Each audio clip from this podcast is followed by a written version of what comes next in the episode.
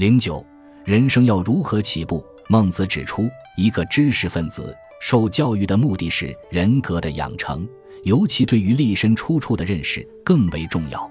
所谓立身，就是长大成人以后，在世间做怎样的人，站在一个什么立场上，建立一个什么样的人格。用现在的话来说，是要把自己的立场搞清楚。在家是在家的立场，出家是出家的立场，做生意就有做生意的立场，学生有学生的立场，都要搞清楚。所谓出处，等于走出大门，第一步跨出去的时候，就要好好选择方向，往什么地方走，怎样走。例如，现在社会上很喜欢谈到青少年的出路问题，也许有的人抱持一个有路就出的态度，俗语所谓有奶便是娘，只要有钱可赚。叫别人爷爷都可以，甚至寡廉鲜耻、违背良心的事都去做。有的人则不计较待遇，只求有学习的机会，增加人生的历练，能尽得修业的事才做。这就是出处的问题。一个人到社会上立足的第一步，会关系到一生的成败，或幸或不幸。所谓立身出处，就是第一步跨出来到社会上时要非常慎重，而且不只是人生的第一步重要。每天每事的第一步同样重要。假如今天早上有人找上门来，要给你一个立即可以发财的机会，或者一个名利双收的工作职务，千万不可因一时的尽力而骤然答应下来，一定要仔细谨慎的考虑。利愈近欲大，就更应该欲慎重的考虑。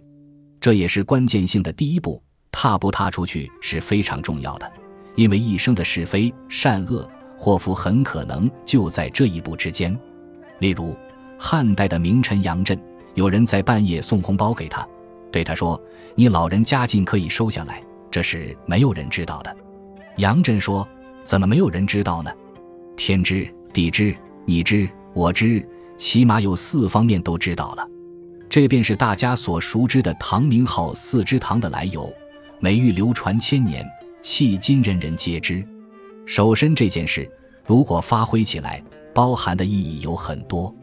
尤其是青年们，在今天这个思想纷杂、人伦规范混乱的时代，交朋友的时候要特别注意，一步错了，这一生就掉下去了，输不上算。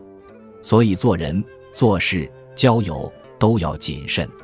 一个人只要立身正，事业失败没有关系，可以再站起来；立身不正，倒下去了，就是万丈深渊，万劫难复。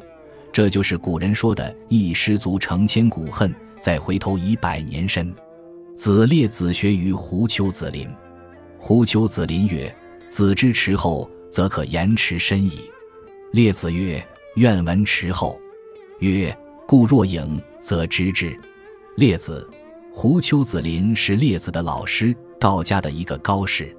他告诉列子一个原则：“子之迟后，则可言迟深矣。”持身就是如何保持身心，如何建立和爱惜你的生命。同时有第三个意义，就是立身处世。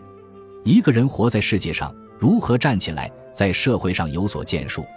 有事业的人才叫做站起来的人，叫做立身，顶天立地，站在天地之间，不枉做一个人。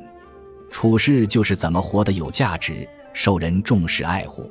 立身处世就包含了列子的持身观念。胡丘子林告诉列子支持后这句话，真正的意思是告诉他，一个人讲一句话、做一件事都要晓得后果。譬如买股票，也许赚大钱，也许失本，后果是非好坏，事先已经很清楚，这叫做知道持后。有这样高度智慧的人，才可以言持身，才懂得人生，然后就可以了解立身处世了。